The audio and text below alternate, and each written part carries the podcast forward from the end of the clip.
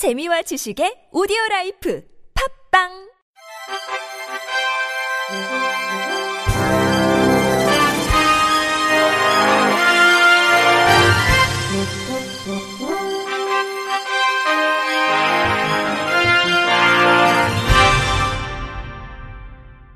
청취자 여러분 안녕하십니까? 4월 13일 목요일 KBS 뉴스입니다.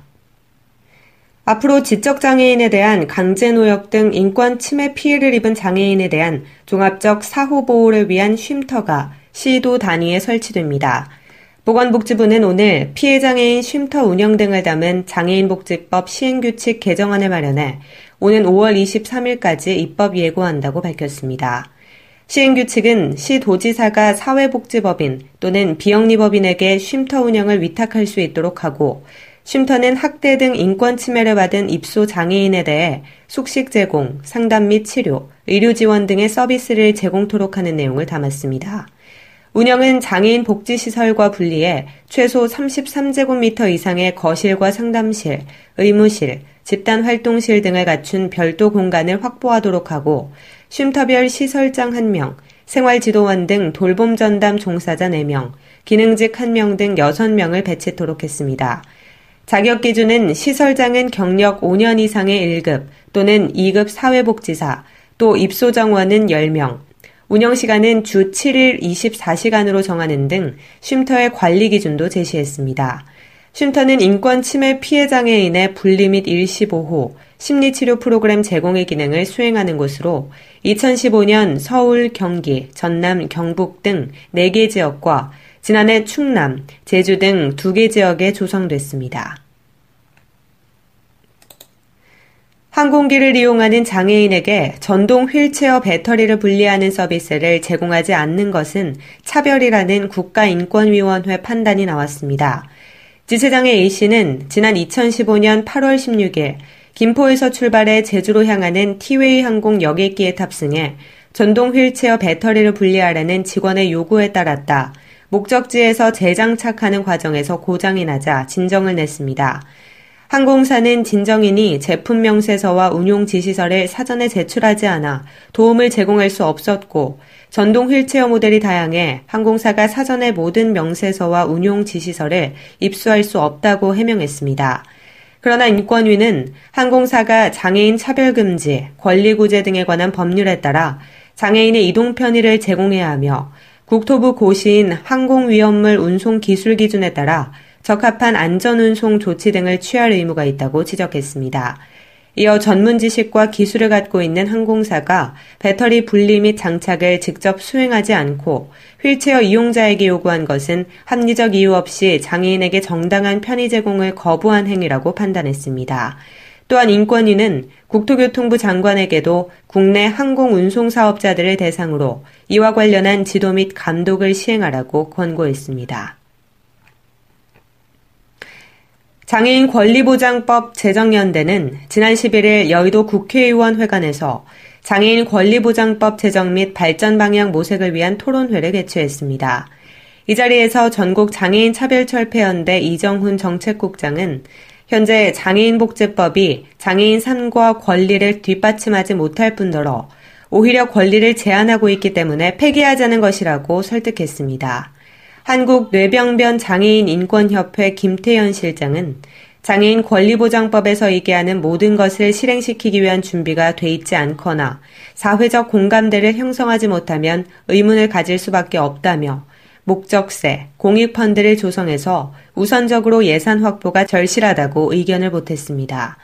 더불어민주당 홍성대 전문위원도 국회에서 의원 중심으로 법을 논의하게 되면 방대하고 전문적이라 더욱 지체될 우려가 있다며 장애계 연대체에서 실무팀을 꾸려 복지부 실무자들과 주기적으로 논의해 주요 쟁점을 정리해서 올려준다면 효율적으로 심의할 수 있을 것이라고 조언했습니다.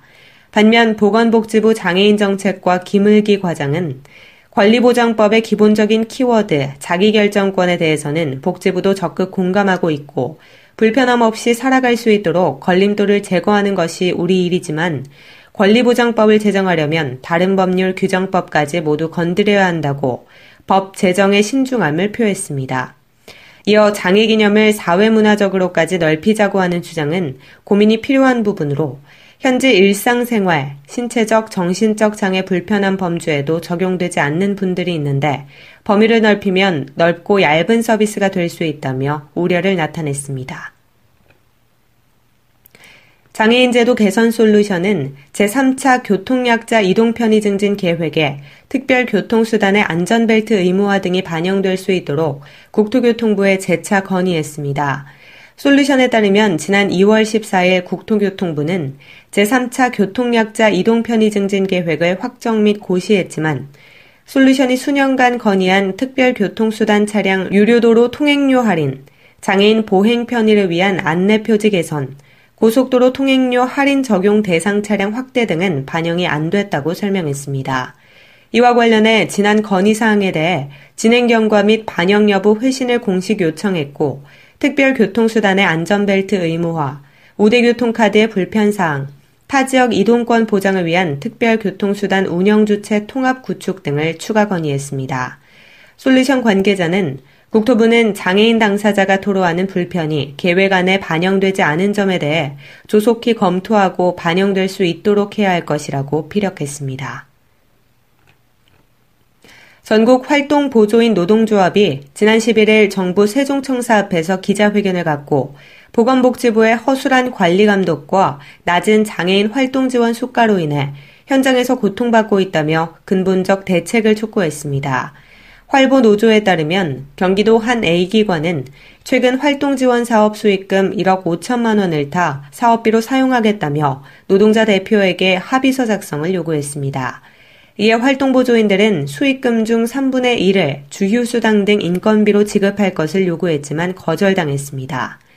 활보노조는 정부의 지침에는 수익금을 노동자 처우 개선에 최우선 사용하라고 정해져 있고 노동자 처우가 근로기준법 최저 수준에도 못 미친다는 사실은 기관들도 인정하는 사실이라면서 수익금을 타 사업에 쓰겠다는 배경은 정부의 관리 감독이 제대로 이루어지지 않고 있기 때문이라고 꼬집었습니다.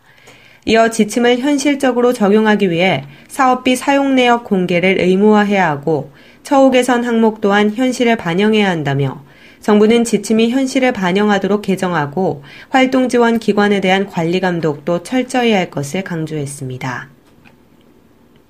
한국장애인단체 총연맹이 금융정보화 추진협의회에 CDATM 표준 개정을 요구했습니다. 현재 CDATM 기기는 시각장애인의 편의를 위해 저시력과 전맹으로 구분해 확대 화면과 음성 안내 서비스를 제공하고 있으나 은행사별, 기기의 기계별 숫자 키패드의 위치, 순서 배열, 카드, 통장 입출구 위치, 이어폰 꽂이의 위치가 달라 시각장애 당사자의 혼란을 초래하고 있습니다.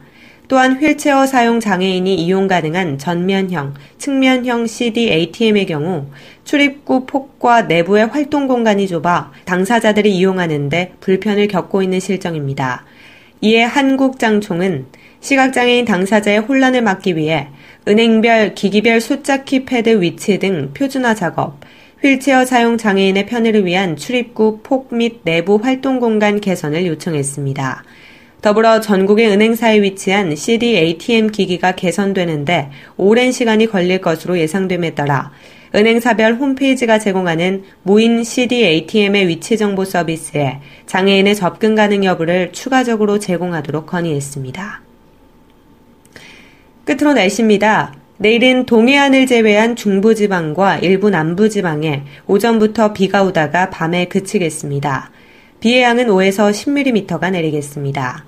내일과 모레 비 오는 지역에 돌풍과 함께 천둥, 번개가 치는 곳이 있겠습니다. 시설물 관리에 유의하시기 바랍니다. 내일 아침 최저 기온은 4도에서 14도, 낮 최고 기온은 13도에서 24도가 되겠습니다. 바다의 물결은 서해 앞바다 0.5에서 2.5m, 남해 앞바다 0.5에서 1.5m, 동해 앞바다에서 1에서 3m로 일겠습니다. 이상으로 4월 13일 목요일 KBC 뉴스를 마칩니다. 지금까지 제작의 이창훈, 진행의 조소혜였습니다. 고맙습니다. KBC